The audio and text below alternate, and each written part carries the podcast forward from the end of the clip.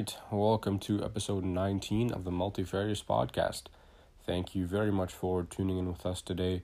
We hope you guys are enjoying the content that we're putting out. If you did, share, tag us, do all that stuff. All the Instagram and stuff will be in the show notes. Today's guest is Dr. Jeremy Dinkin. Dr. Jeremy is a chiropractor based out of New Jersey, and he is one of the earliest inspirations and influences that I've had in this career, the fitness industry. So, as I was taking my first certification, I was dealing with some pretty gnarly shoulder issues that I was pretty worried about. And so I booked a virtual session with him, not honestly expecting very much because I had a very cursory understanding of the chiropractic field in general. I, you know, I'd never been to one or any kind of physiotherapist, so I don't really know what they did. I only knew that they did all the cracky things. Uh, but suffice to say, Dr. Jeremy blew me away with how he did things you know, even virtually without, you know, being able to palpate or anything. He had me do a bunch of movement assessments, gave me some breathing drills, gave me some mobility stuff that drastically changed the way that I trained and alleviated symptoms in just bare weeks. So Dr. Jeremy knows what he's doing without a doubt. He's an inspiration to me. You know, very early before I had some of the connections that I do now, I would just constantly bother him and, you know, bounce certain ideas off of him. And, you know, he bore with me still does. I'm very thankful for that. He's very patient. Uh, but yeah, he definitely knows what he's doing. As you'll see from what we talk about, we kind of go over, you know, obviously his education, his lifting history, as we do with new guests. But then we also go into how the way that he practices is so different from other chiropractors. Uh, it's an incredibly refreshing take, and I have a lot of respect for it. You know, it's dare I say a more virtuous way to do it because it's legitimately based off of creating long term and lasting change in people as opposed to just providing them with a transient sort of you know benefit or brief uh, brief respite from their symptoms and then having them come in the next week. So it's incredibly refreshing if anyone listening is considering a career in the chiropractic field. Dr jeremy is definitely someone that you want to talk to maybe book a session with him uh, shadow him if possible if you're in the area um, but yeah, so that's basically the important stuff. Find him on Instagram at rsm underscore athlete underscore doc. His website, he'll mention his website at the end and it'll be in the show notes as well. So, any pain issues, you know who to call. And without further ado, please enjoy the episode.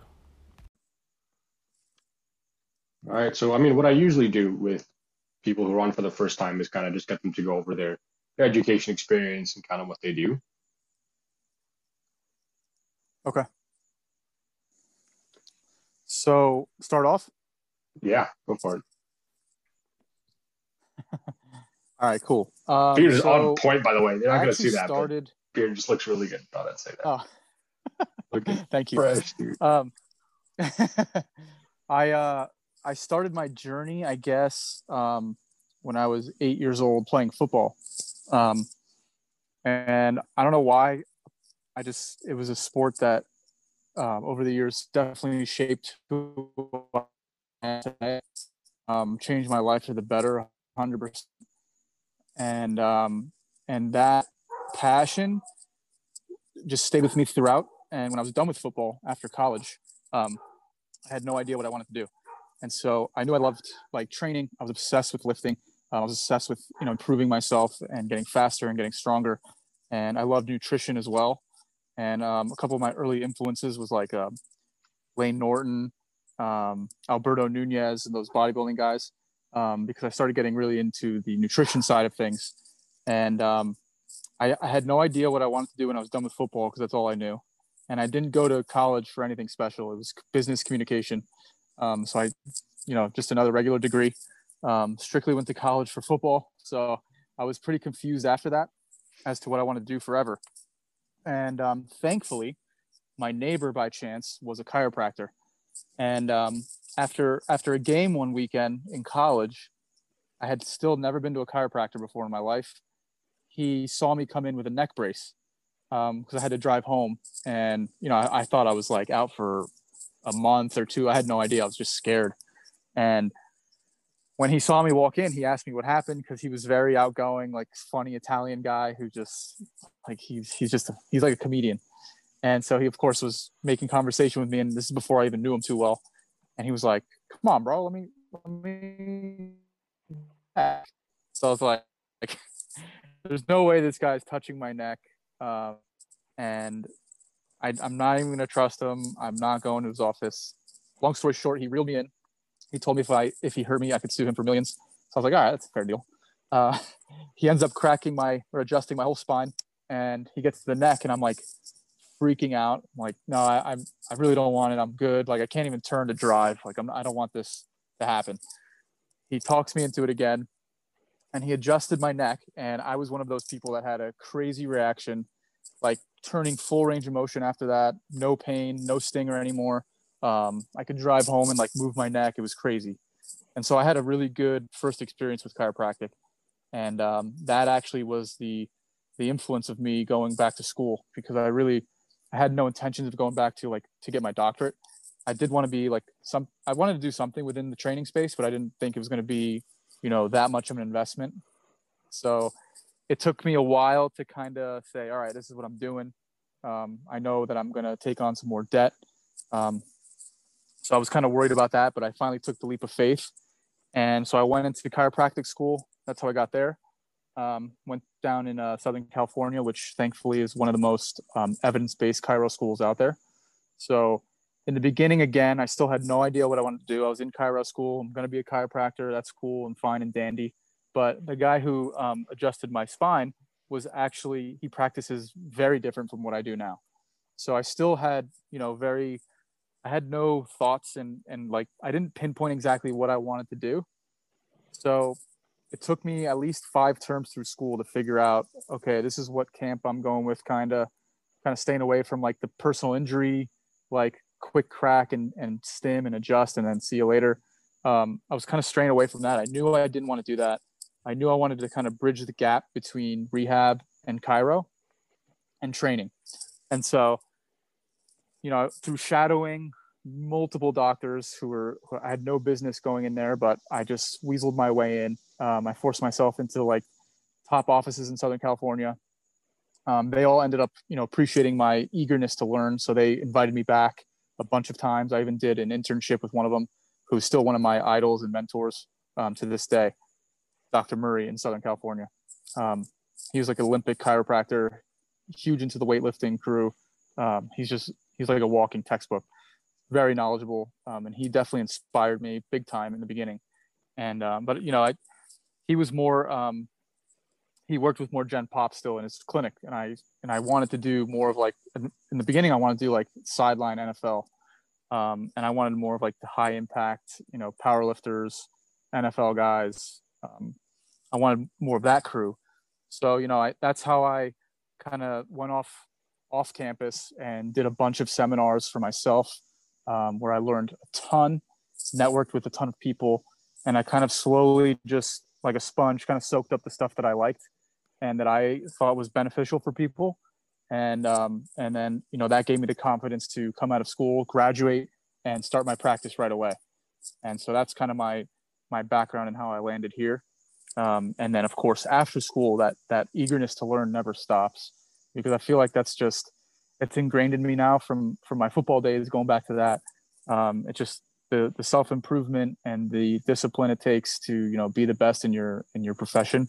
Um, it just stuck with me and and I love that that hunger just to always be better. And I think that's separated myself from the from the rest of the crew. And that's why I love what I do now. It's kind of like unique a unique way to practice as a chiropractor but I think it's slowly picking up a little bit more steam throughout the country so um, I just like to be, you know, someone who inspires other people now as well, uh, just as they've once inspired me.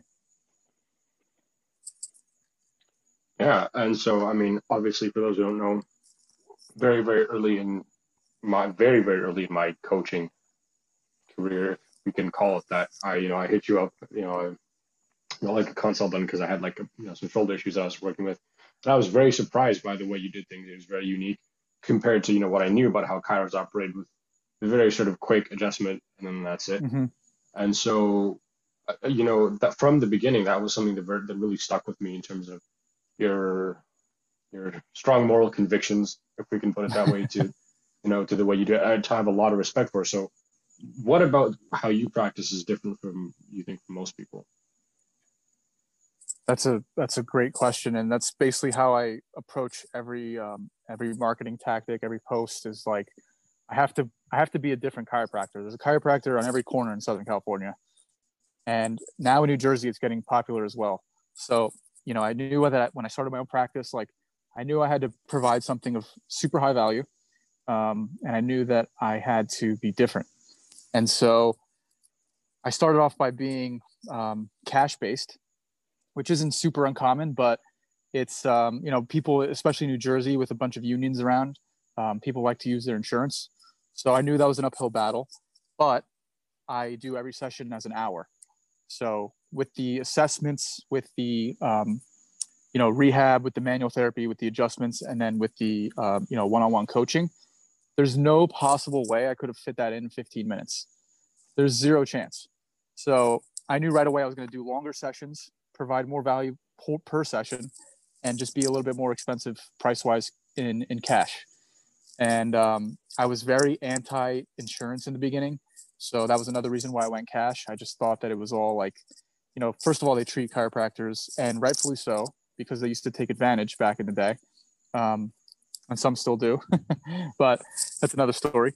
They take advantage of the system and so I was just like, I'm not even dealing with that. I'm not playing the game because it's literally a game.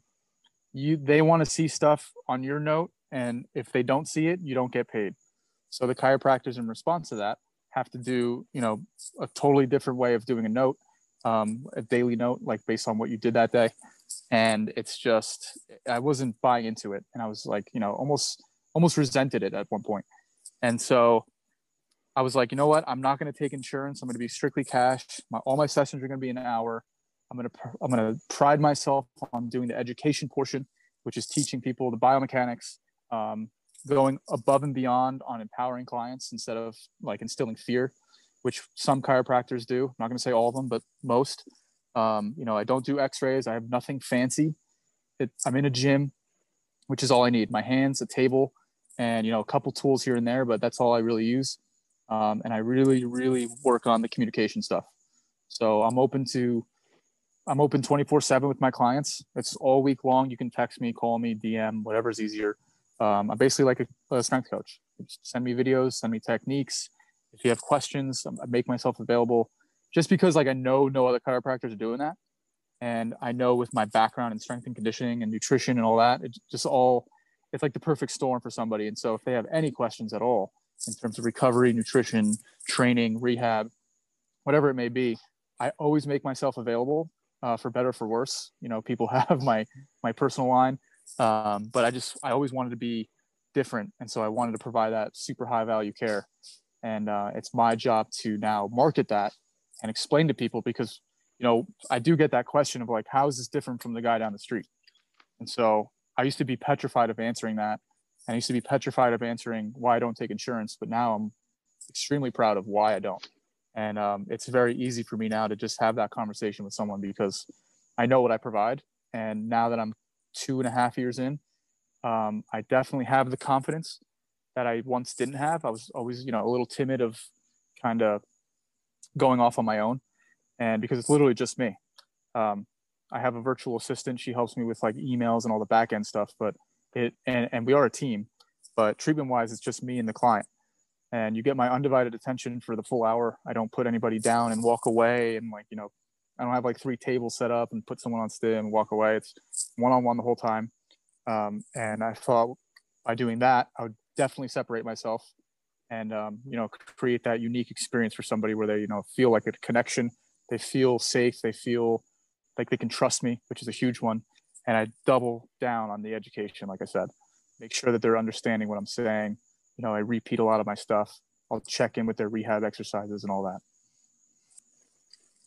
Uh, super awesome to hear your approach to things. And so, on the flip side of that, what would you say? I'll try to phrase it slightly less negatively than I had it in my head. But if you could change, what what would you change about sort of the chiropractic industry as a whole and also like the education behind it as well? I would definitely. This is an amazing question, actually, because I, I didn't know in the beginning, but you know, some people are, you know, the older people are harder to, to, um, you know, change, I guess, because I've changed. I've changed within two years, and that's, you know, if you don't change, you you slowly dissipate. So um, I don't practice anything like I did two years ago. So I think that um, having having the awareness that everything is changing at all times um, is a huge one. And I think like if if we were to just instill a better curriculum and a little bit more of like the evidence based stuff and a little bit of and, and get rid of a little bit of the outdated stuff because everybody who practices like me and there's not many but we have to jump through loops and a, and a ton of hoops in school right like because you're you're listening to the teacher talk and you're like there's no way this could be right like it's just crazy it's outdated information. And so i think chiropractors and schools in general as a whole we definitely need to upgrade the curriculum and take out the stuff that's like 20 years outdated um, and start to you know promote a little bit more of the evidence-based stuff and a little less of the philosophy because the school thankfully my school wasn't that bad with philosophy but you know i don't want to call out any schools but there's a couple schools out there that you know pride themselves on the chiropractic philosophy and and the bone in bone out you know subluxation theory and all that that's truly what they base their practice on. And so um, it's not it's not necessarily the students fault who eventually become doctors. It's kind of the school's fault because they're teaching that and they're giving you the information and they're just consuming it. Um, you know thankfully i had like i was saying that eagerness to learn and that like just burning desire to keep learning. So a lot of the things i learned that helped me today were off campus unfortunately so that's why i meant like you know you jump through those hoops you do what you got to do you pass the tests you know you know the answer is what they want to see even though deep down maybe you don't agree with it but you have to pick it you have to get the good grades and then you have to pass boards. And then from there you know you take it and run with it. But i think there definitely needs to be a switch up in the curriculum. There needs to be some continuing education courses that help the older guys um, you know trying to change their views a little bit but i think that would be a huge start for the chiropractic profession. So is is there much in in the way of um like reassessment as so you finish your degree you're qualified and then you know um are you reassessed periodically throughout your career or is it you're free to go and practice how you like? That's that's actually i like how you worded that because i just had to squeeze in 30 continuing education credits credits because none of the courses i took counted because they want again those specific courses that you should take that have to do with like you know like chiropractic um, based courses. So none of the rehab none of the training stuff i took none of the prescript courses counted. Um, and i know jordan's working on that but um, so i had to take 30 continuing education credits of stuff that i've learned years ago in school so not really to be honest. Like they don't really check up on you because you have to you know pick those required courses that fit your schedule and that fit their agenda. And it's it's you know I, I was taking these courses and i'm like damn i took this stuff already in school. Like nothing's really changed. They had maybe one or two that interest me but out of the list of like 20 i was like this is we got to do better than this. And that's and that's every two years. That's not even every year so every two years you have to take or you have to pass 30 credits of continuing, edu- uh, continuing education courses that the chiropractic um, profession has approved. So again, I took, I don't even want to tell you guys, but uh, a hefty amount of money was spent on education in the past two and a half years, and none of it counted. So it just kind of raises an eyebrow um, as to what is required and what you know. I think it needs to be a little more stricter.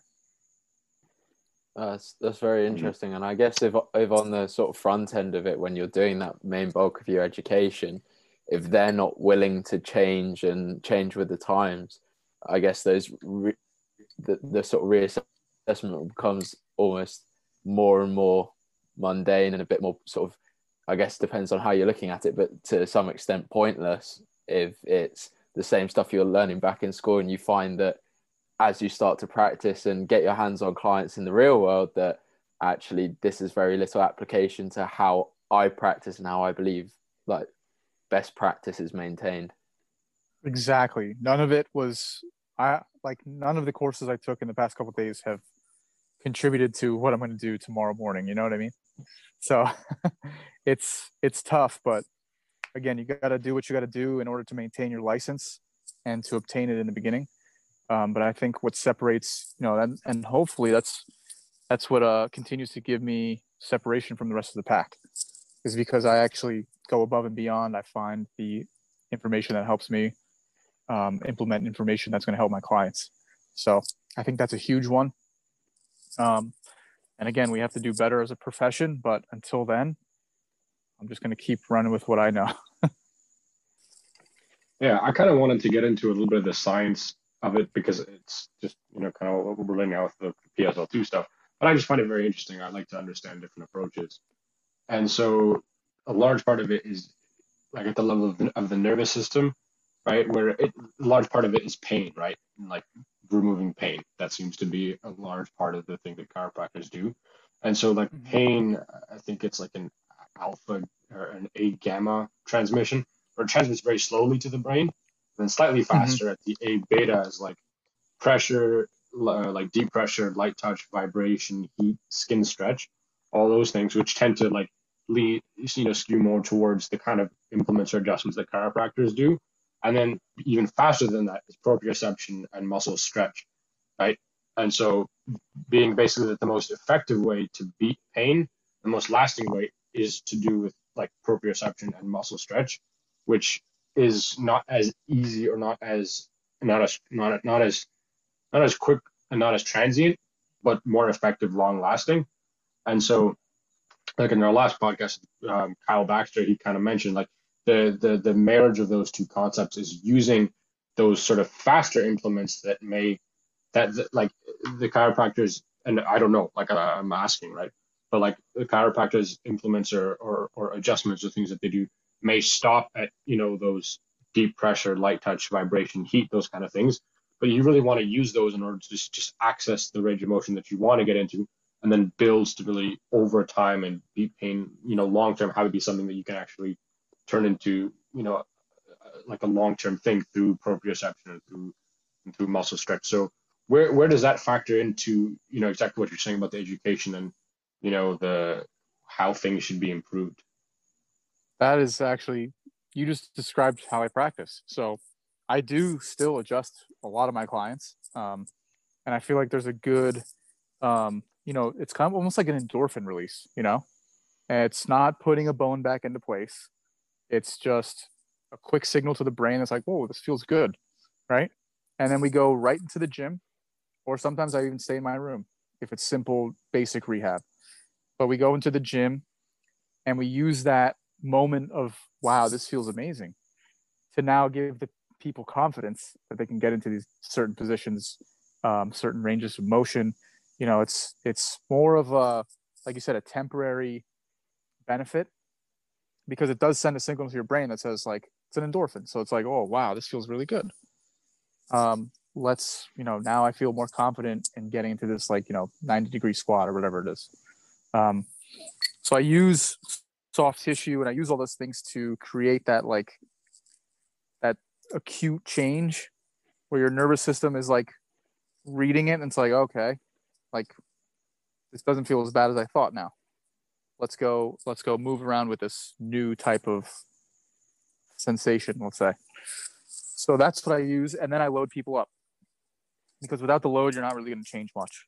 And so that's another reason how i separate myself is like i definitely am not afraid to load people i make sure it's within you know reason um, i don't baby people though and i don't go to you know rpe 10 right away either i just find that you know balance where I know I can kind of get a good read on how someone moves, um, you know, their training experience. And so I kind of go based on that and according to that. But we always do the manual therapy and the adjustments prior for that specific reason. You know, send the nervous system the signal that everything's okay or feels okay. And then we go in and we move around and load it. Interesting. And so this is actually kind of leads into a question that I've been kind of wondering for myself. Um, the so where where do you think static stretching fits in? Like static stretching is this is this concept that is I think to a certain degree bastardized by a lot of like you know the, the newer mm-hmm. content. Mm-hmm. Some people say that you shouldn't do it. Some people say that you should. Where do you think is the best implement? Do you think it's best suited? You know, before does it limit force production in any way? Where where does that fit? I that seems to be a common yeah, one, that's right? a very common one. I tried to post about this, but it's kind of hard to say in words. So or like typing it, but I should definitely do a video Yeah. on this because it's a very common question. So it depends on the person, of course, because you know you get those dancers that are insanely flexible but have tight hamstrings. So for people like them, and actually for most people, it's like the education, right? They like just think like, oh, I have tight hamstrings, like I just got to stretch right away. That's always the first like thought for most people. So my goal is to just let them know like we don't really need to stretch. You know you're you know you're flexible, right? So why would it make sense to try to be more flexible there? So I put them in different positions that kind of they've never been in before. And to their surprise, they feel much looser after. So I go based on like positioning for people like them. For the big powerlifter guy who feels good if he stretches, I'm like, that's fine. Go ahead, stretch. But just realize what you're doing and it's very temporary, right? Like if you if people like to do it, I'll say, why not? It's not gonna hurt you. But are there better ways to attack it? Yes. And then you have to think neurologically as well. Because if you have single-sided hamstring tightness um, and you have low back pain, and you know we've gone through the assessment and I'm thinking that it's stemming from the lower back, then we got to then we got to attack it a different way. And there's definitely no stretching involved because stretching pisses off the nerves. So it's usually about getting into the proper position. Um, and I don't I don't try to hate on stretching because I try not to be, you know, negative about too many topics with people. I try to you know, if they like it, go for it. Why not? As long as it's not like irritating something further, have no problem with it. Um, but just letting them know that you basically if you're good at stretching, you're just basically increasing your tolerance to it. It's not really like stretching tissues. And I have to explain that to people because they don't really know or really care. You know, like I have to realize that most people that I work with don't care about the deep, deep science about it. You know, so I just I try to keep it as basic as I can so that they take home stuff that they're actually going to implement and be like, oh wow, I actually learned something today. And it wasn't like a million words thrown at me and I'm like, and and the person leaves like, what the hell? That's not never my goal is to sound like supremely powerful and knowledgeable over somebody. I try to always make it, you know, comfortable for them to learn and understand so that when they leave, they can go back to their significant other or their family members and say, "Oh, this is what I learned today and it was really beneficial." Because that's how the word of mouth referrals also come through. Yeah, exactly. Yeah, that's interesting. So you would say that sort of the implements used that or that you use before lifting are the the the, the primary thought process is just getting people to get into positions that they're not get, getting into rather than just making them better at where they already are. I have switched my thought process on that a lot recently. Like I used to Really? Yes. So the position thing is actually more of a newer thing for me.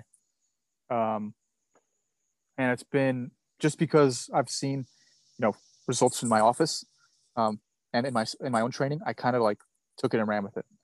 Um, and you know, learning more of the new the newer stuff that I'm learning is is really beneficial to implement in practice in terms of rehab. So I was trial and trial and erroring myself. Um, and I really enjoyed, you know, fo- focusing more on the positioning stuff instead of just trying to adapt right away, right away, like slowly, like a graded exposure type. Um, and I think the positioning stuff was just much more effective in the beginning.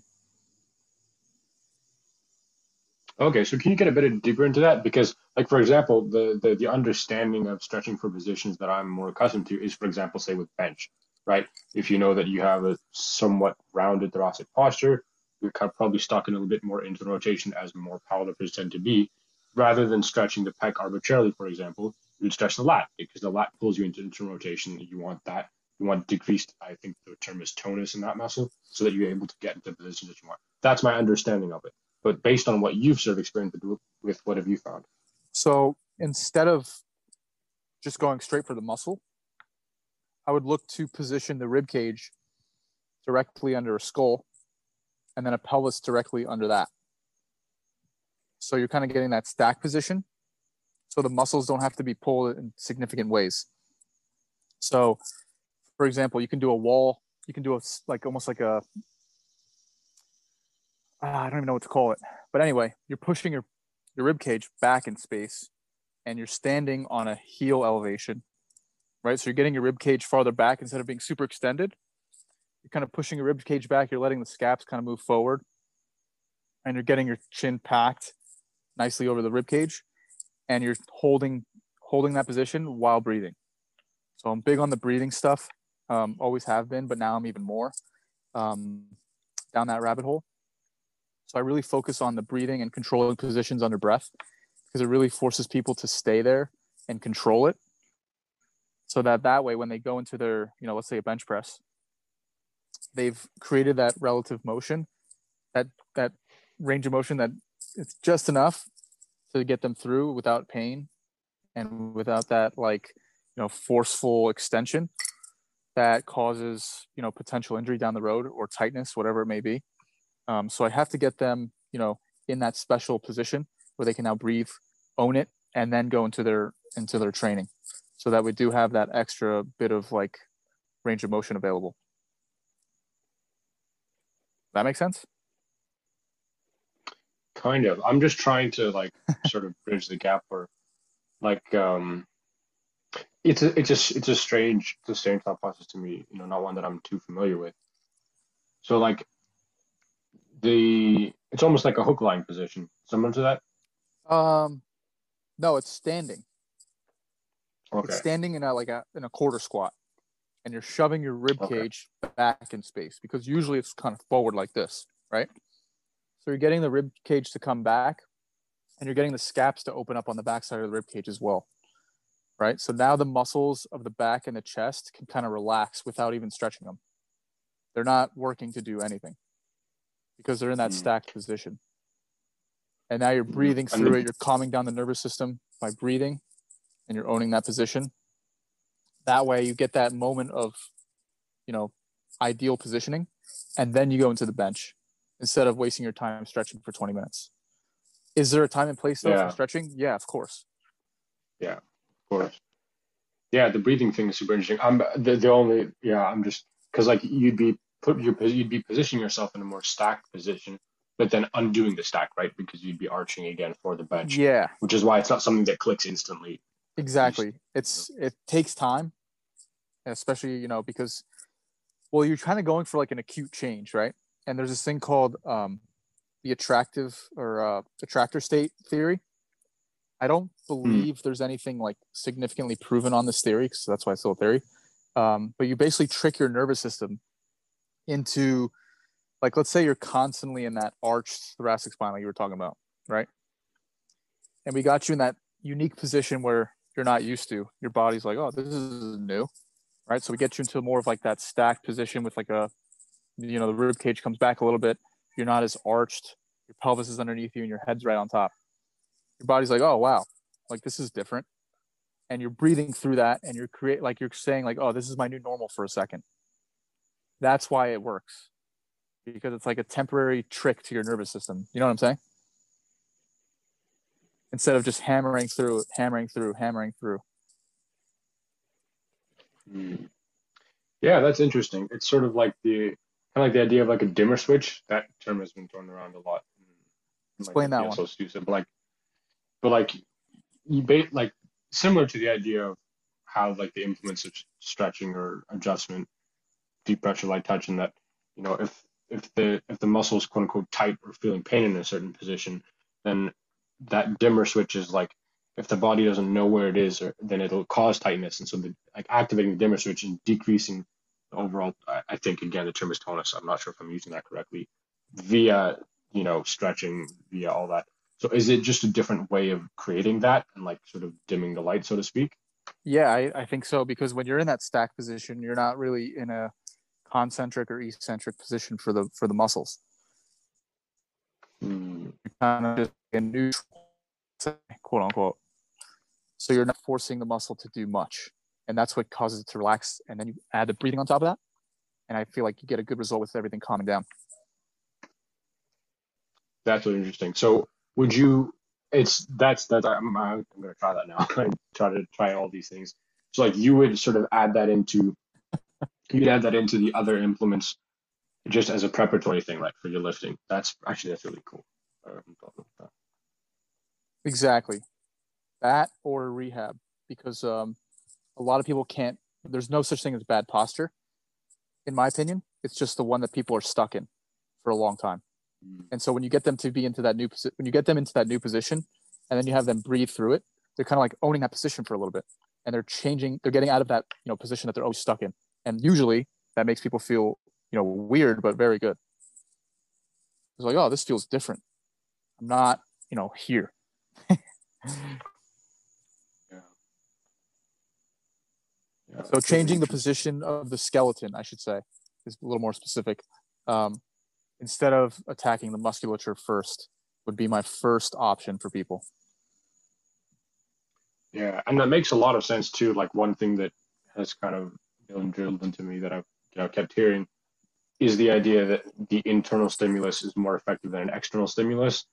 And so this sort of the bone to pick with the implements of the Theragun or the massage or whatever is that it is an external stimulus, which is why it's so transient, and that proprioception and muscle stretch is more internal, therefore more long lasting. But what exactly what you're saying, the idea of creating that position within your body is actually internal, which I would assume lends itself more to it being a long lasting change, at least more so than the other transient implements of the Theragun, etc. Yep, totally agree with that. And that's exactly why I do the manual therapy, Theragun, whatever it may be, first with clients. And that way we go into the gym and they have that like transient change. And now we can do more of like the loading stuff, will, which will hopefully, you know, provide longer lasting results.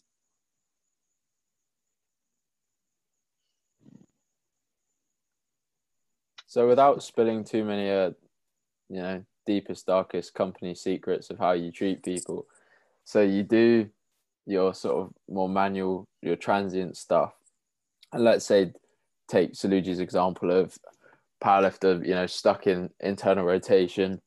Um, how so you do your transient stuff, you maybe do this, the quarter squat with the stacking of head, ribcage, pelvis what then do you look to tackle from there?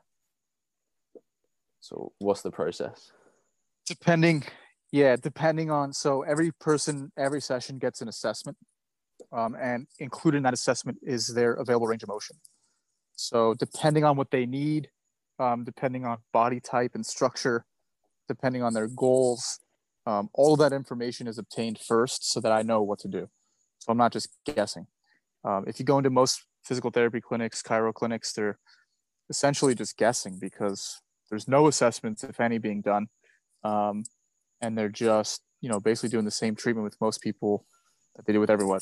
So I go off the top of my head each day, each client, um, based on their table results, what I what I measure in range of motion, what I what I see in orthopedic testing, um, and then based on what their goal is, what their training experience is. So it could vary from person to person. Sometimes we go, sometimes we go straight from manual therapy and, and the adjustments right into basically a training session.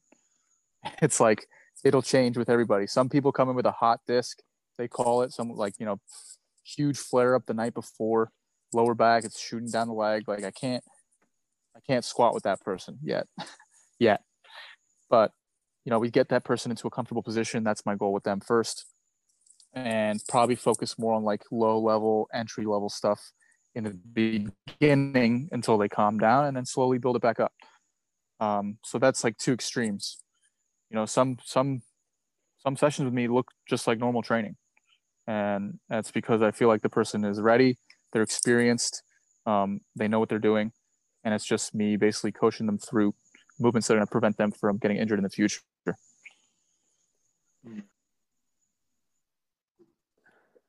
So yeah, it's just it's just fascinating though because yeah, like I said, we don't have.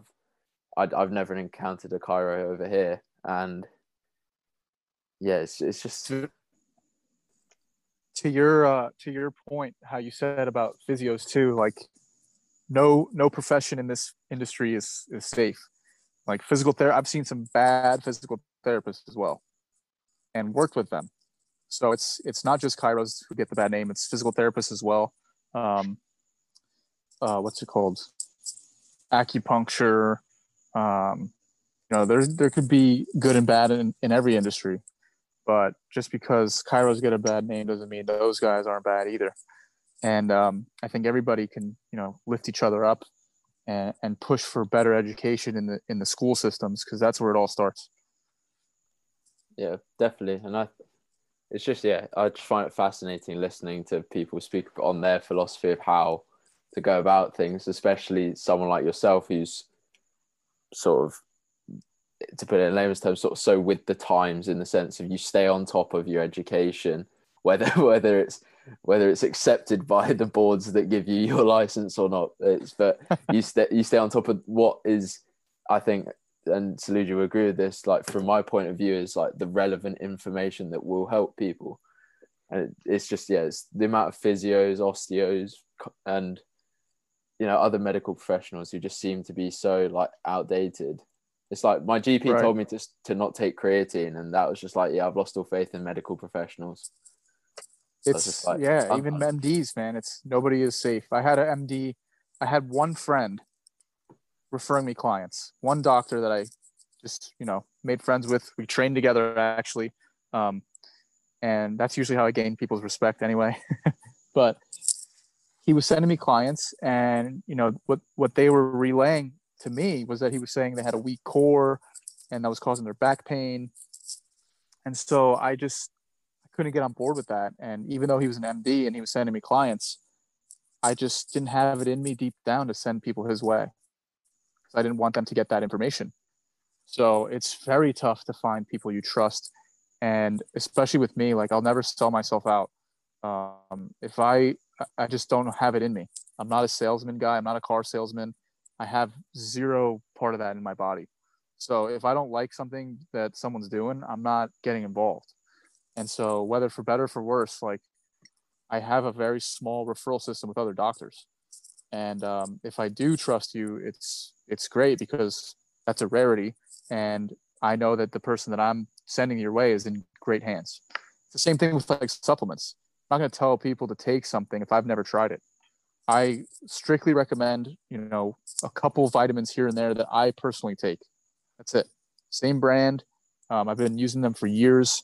I, I have no sponsorship, sponsorships or ties with anybody. I, I don't have to sell anybody anything, but because I take the supplement and I believe in it and I love it, I'll recommend that to some people. But people ask me all the time about supplements. I'm like, I never tried it. I don't know. This is the protein or, or multivitamin that I take.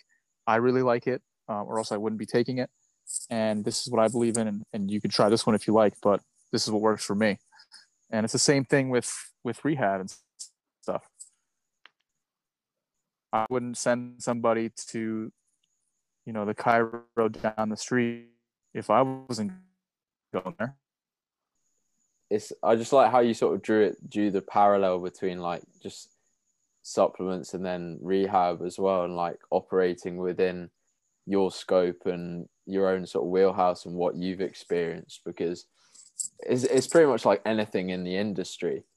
And you know um, when we had eric Bagheera on he was really good sort of saying like he, he can coach people to get somewhat strong probably do their first sort of few powerlifting meets and get to a good level of strength but he himself has not squatted 800 plus pounds so he probably wouldn't go and coach offer to coach like a top level powerlifter.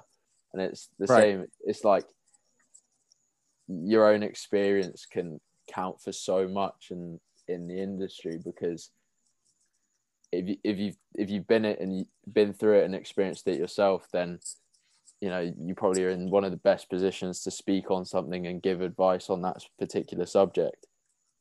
Exactly. And that's why I'm not saying that I'm one of the strongest doctors in the state, but that's why I have a unique niche that I market to. And because I still train hard and I'm still passionate about it, those people typically come in to see me. And it's very fun to work with those people because we speak the same language. I don't have to pretend I'm someone I'm not. Everybody knows who I am. You know, I try to post as much as I can on Instagram. Um, and and people trust that. They trust me because I'm I'm doing what they're doing and I know what I'm talking about. I don't have to be, you know, faking it or whatever and and BSing with people about what I think I know. Like I'm I'm literally training as hard as I can, just like they are. So they clients appreciate that very much because they know that you've been through the struggle as well. I've come back from a couple injuries myself, and so I get to you know tell them my story and give them hope as well, which is huge because when you're dealing with pain and injury, a lot of places you go, forget that part. Everybody's human, and you know you have to have those conversations about like you can overcome this. I've overcame it a lot of my clients overcome pain and injury. They've gotten back to what they've done in the past and gotten even better. Um, so it's just those. That's where I separate myself. I think the most is like I have those conversations with people because I can speak from experience, and so people appreciate that and they relate to you and they just feel a lot more comfortable with someone as a doctor who's been through it with like similar to what they've done. Yeah, and to that point, like one of the one of the like I like there are several questions that I probably have asked like almost every guest that I've had on thus far. Some of it is like sports specificity, but this is the, the other one is like, and especially for the more experienced, like the veterans in the field. To what degree do you think, like how much, it kind of what what Tom was saying. At what point does, at what point do you operate within your scope in the sense that, like, this idea that you know if you haven't reached a certain level of strength, you shouldn't coach people beyond this level of strength. Or and I guess so, and that's like a, it's like a fairly easy parameter to understand. Like you know what he's saying about coaching the guy with 800 pound squat. Now, mm-hmm. as it pertains more to your field in terms of the chiro the chiro at what you know, how much experience do you think is like that should be like the barrier of entry, for example, right? And gotcha. at each step of the way. Yep. Um, that's tough because there's so many people that practice differently. Um, mm. It's tough to make a broad, broad like first step for everybody. Like for me, like I'm, I don't feel too comfortable with post-op ACL. So mm. I would say that to someone in a, and I have this thing called a discovery session where it's like basically a free consult. And if someone's coming to me, you know, right before they're getting an ACL injury or ACL surgery, um, you know, I'm like, you know what? I know how to do it. I could probably do it pretty good, but I don't do it often. So I don't feel comfortable taking your health in my hands without that confidence. You know, that, that you got to know like that. If that's what you're talking about, yes, I definitely um, think that people should know and not try to be the hero in every situation. Right. Like it, it's, you're dealing with someone's life and, and their health. So it's not a game. And most people play it that way and they just think they can fix everybody and, and or fix everybody and you know be captain save the day but you i think an even better skill is knowing when to refer out and for, for me it's post-op acl like i think there's places that hopefully do it better than me because they do it so often um, and i just feel like knowing when you can help somebody and when you can't i think that's that's a great skill to have and acquire um, but in terms of like the if you don't squat 800 you shouldn't coach someone who squats 800. I don't know how I feel about that. I think, you know, obviously if you're like I, my coach squats probably 800 and um, I've helped him out with a couple rehab things. I don't, I don't feel, you know, lesser just because he squats double what I squat. but um, I feel like you can apply similar concepts. You can help in your own unique way, um, and you can try your best but again, I, I wouldn't if he you know if that person had uh, an ACL tear, I would be like, this is what I would do, but I would suggest you go, you know, get get in with the right people who are very comfortable with this. Yeah, it's a, it's a, it's exactly that, like the, the the merging of experience versus theoretical knowledge. Like mm-hmm. getting someone big, there's a limited amount of science that goes into it, right? Like you know, getting your average skinny dude to put on some muscle is the same core underlying principles apply to like bulking someone for for like a show, right? Like a higher level athlete. Same thing with strength, mm-hmm. Like right. right, like coaching barbell lift for someone who's new in their training age. It's still the same right. lift, the same muscles that are working, the same movement patterns that are happening farther up the chain. So it's like, at, at what point the it's like this balance of two different things that even me I'm still sort of figuring out for myself. But like, how much do you need to know versus how much do you need to actually be in it yourself and like the sort of that balance Ooh, because you that's need a good both of one. them right because like you can't only be Yeah, the guy who knows all the sciencey things and doesn't go into the gym. At the same time the guy who always lives in the gym and like has a sixth grade reading level is probably not going to make the best coach right? So it's like that that strange combination that That's a um, point. That is tough, but um, you know, I that's tough because some people I know that um, I would trust more in terms of training and rehab than I would with the older people, and then you know, for for other things such as let's say communication, I might trust the older guy instead of the younger guy who's going in there full Dunning Kruger effect, you know, walking in like strutting like McGregor, thinking he's the man. Um, it's tough. I guess it's based on each individual and each um, person, but I I don't think that there's any secrets that people think they're always missing out on, which I used to suffer from as well. I always was like, "What's the secret? Like, what? Like, that's probably what drove me to take so many courses, is I thought there was like I was always missing something, you know. And as you gain experience, you realize, oh, there are no freaking secrets. It's just, it's just you know you have to know that each individual is unique. That's the secret, I guess. Is like everybody's going to have different response to different stimulus. Like I don't do the same manual therapy to every single person because it's not realistic and they don't respond in the same way as other people do. I don't apply the same pressure. I don't adjust the same exact way. I don't give them the same exact rehab exercises. It's all the same. But it's not Yeah, the same. Yeah, that's really cool because you kind of like almost described exactly like the sort of paradigm shift that I had like when I got into coaching because that's exactly how- I approached it, right? Like I worked out alone beforehand. I was constantly looking at like the next video for the best way to work your triceps because I was so caught up in like this objective way. I was talking about this with Tom in one of our episodes. I was so caught up with this objective way of, of looking at training. Like there must be some be all end all objective way of looking at everything that, that explains everything else. But that's not the case. And like the secret is accepting the subjectivity. Like, hey, everyone is different. And like accepting that allows for you to overlace or, you know, some of the more objective thought processes in terms of like, this is how everyone moves.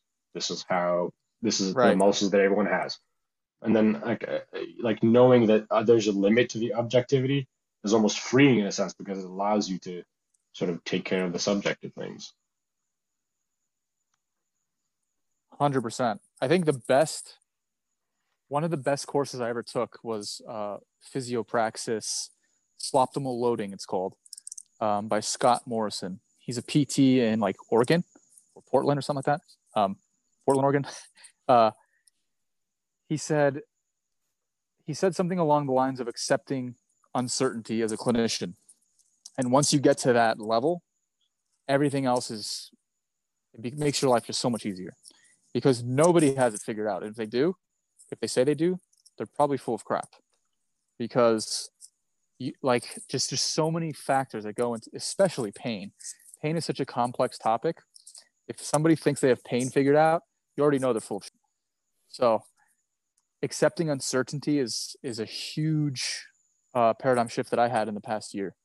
Because you, you- and you know, in the beginning, you want to be right, you want to help as many people as you can. You come out, you think you're cha- saving the world, um, and and you you can you can do a lot of good, but no, thinking you know everything can also take you down a wrong path. Like I was saying before, like thinking you can save everybody, like post-op ACL, like that could also get you into some trouble. And accepting the fact that you are uncertain about what's going on in that person's knee at that exact moment is a huge tool that can work to your benefit uh, when you're dealing with people because you know like i said knowing when to say i don't feel comfortable or i don't know even just saying i don't know is tremendous as a clinician and a trainer because you don't know everything. And lying to the person or, or trying to make up some answer is worse than saying you don't know. So i think um, the more you get into this industry and i'm not saying i'm deep into this industry i'm only i'm not even three years out yet. And um, you know and, and i don't claim to know everything. And i think people appreciate that when i say i don't know. This is what's worked for my clients and for me. But I know exact tissue talking about right? And i don't think it matters. So I think that was one of the biggest things I've learned this year is, is accepting uncertainty and not trying to pinpoint exactly every little thing or trying to optimize every workout because you just don't know. You know, maybe maybe that one workout was shitty because you didn't sleep enough. It wasn't because you didn't take enough pre-workout. I don't know. yeah. Oh, that's a good way to put it. Different way to think, right? Yeah, for sure. It's definitely refreshing. And it's to a large degree sort of it's something that even Yeah. we've talked about, right? Like the idea of like the ego and everything. Like oftentimes the ego is the death of the potential progress that you have to make because if exactly like you said, like you think like you know everything, you act like you do, you hamstring you automatically hamstring the potential benefit that you can bring to people. Right. I think that's that's huge, and and I I'd like to think I do know a decent amount on on in this profession, but I'm not going to tell people, you know, that I know exactly what the hell's going on at all times because that's just not how it goes. And pain, especially, is so much more that uh, you know I don't want to I don't want to steer people in the wrong way, and then God forbid, God forbid, I say it's let's just say uh, you know X tissue, and then they go somewhere else and they get an MRI, and they tell them it's Z tissue. Now they look at you and say, well, why didn't you say it was this? You know, that's just you're asking for a disaster there. So it's a recipe for disaster. And so I make sure that I I use my I pick my language very carefully with clients. I think the communication part is huge. Um, I make sure that they feel confident, even if I do say that I am uncertain about something. I make sure that they're still confident when they leave the office, with a plan, um, with specifics on the plan. Um, maybe it's not a specific tissue I'm targeting, but it's a specific plan, specifically for them.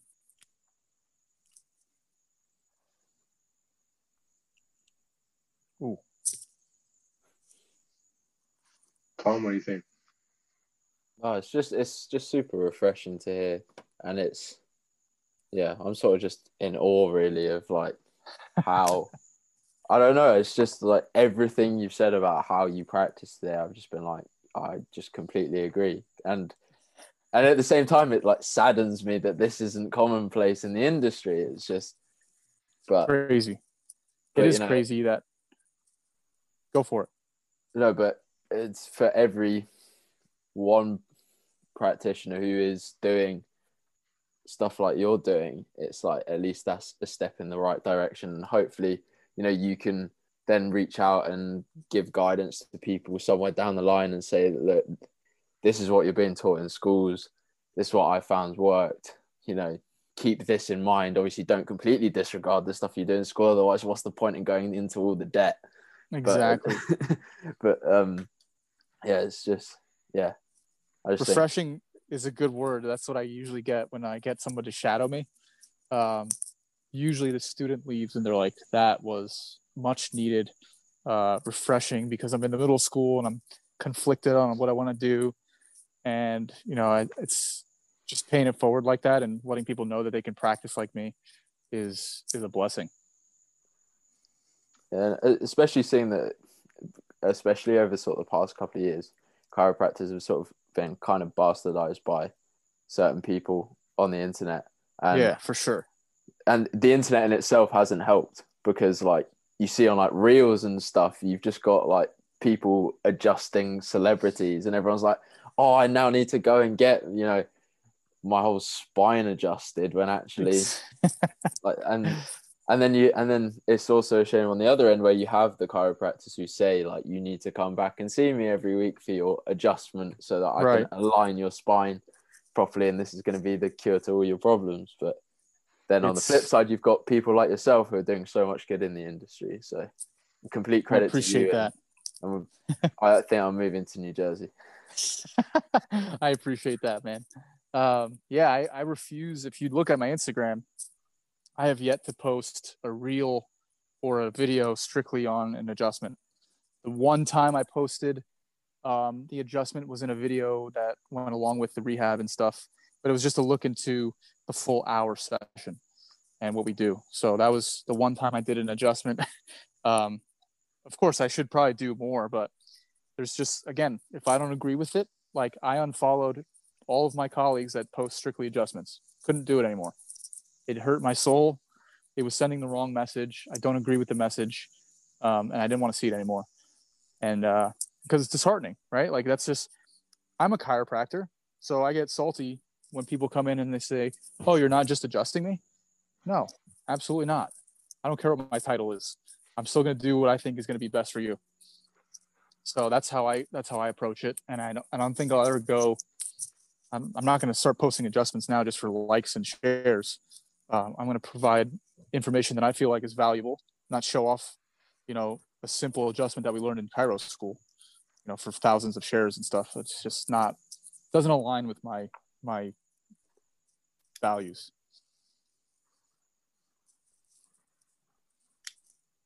Man of value. I respect that. So, where can people find you on the internets? Uh, Instagram only. I tried TikTok. It's so hard. I can't. keep yeah, can't do it. I'm I a Gen can't Z. do I can't do it. dude i cannot do it it's so it's just too much i mean it's cool like i did a little you know a little quick seven second video but it's i don't know i can't balance all of them out. So instagram's the best. Um rsm underscore athlete underscore doc. Um and facebook page is is the same stuff basically. So facebook's good too though. And um that's really it. If anyone wants to check check out. For, yeah uh, the website's pretty dope um, and i paid a lot for it. So go check that out. Www.rsmsportsmed.com and um, people can get some good information on there as well with, through the blogs and um, some pictures and stuff a little bit about me on there and uh, my background so the website's pretty cool Awesome, dude. I really, really appreciate your time, and not only your time, course. you just, you know, you've helped me out a lot personally. the impetus course, of a lot man. good. So I really appreciate you. i appreciate very you always you know supporting me too man i that never goes unnoticed so i appreciate it Appreciate you, man. All right. Please enjoy the rest of your day. you guys too thank you guys for having me Uh, Thank you so much. you guys much. ever need Uh, anything hey, you're the Yeah. man. Appreciate it. i will never charge you guys see you fellas See you. Take care. Legend. Legend. Should we stop recording now? Yo, probably. I'll keep that in, bro. That was just, man. I love that. All right. Thank you for tuning in to the Multifarious podcast. We hope you guys enjoyed this episode. If you did, please do share, tag us on Instagram, that whole thing at the Multifarious podcast. Tag whoever the guest was, and tag myself and Tom at Saluja underscore A and T.M. Henderson. Thank you again for the listen, and please enjoy the rest of your day.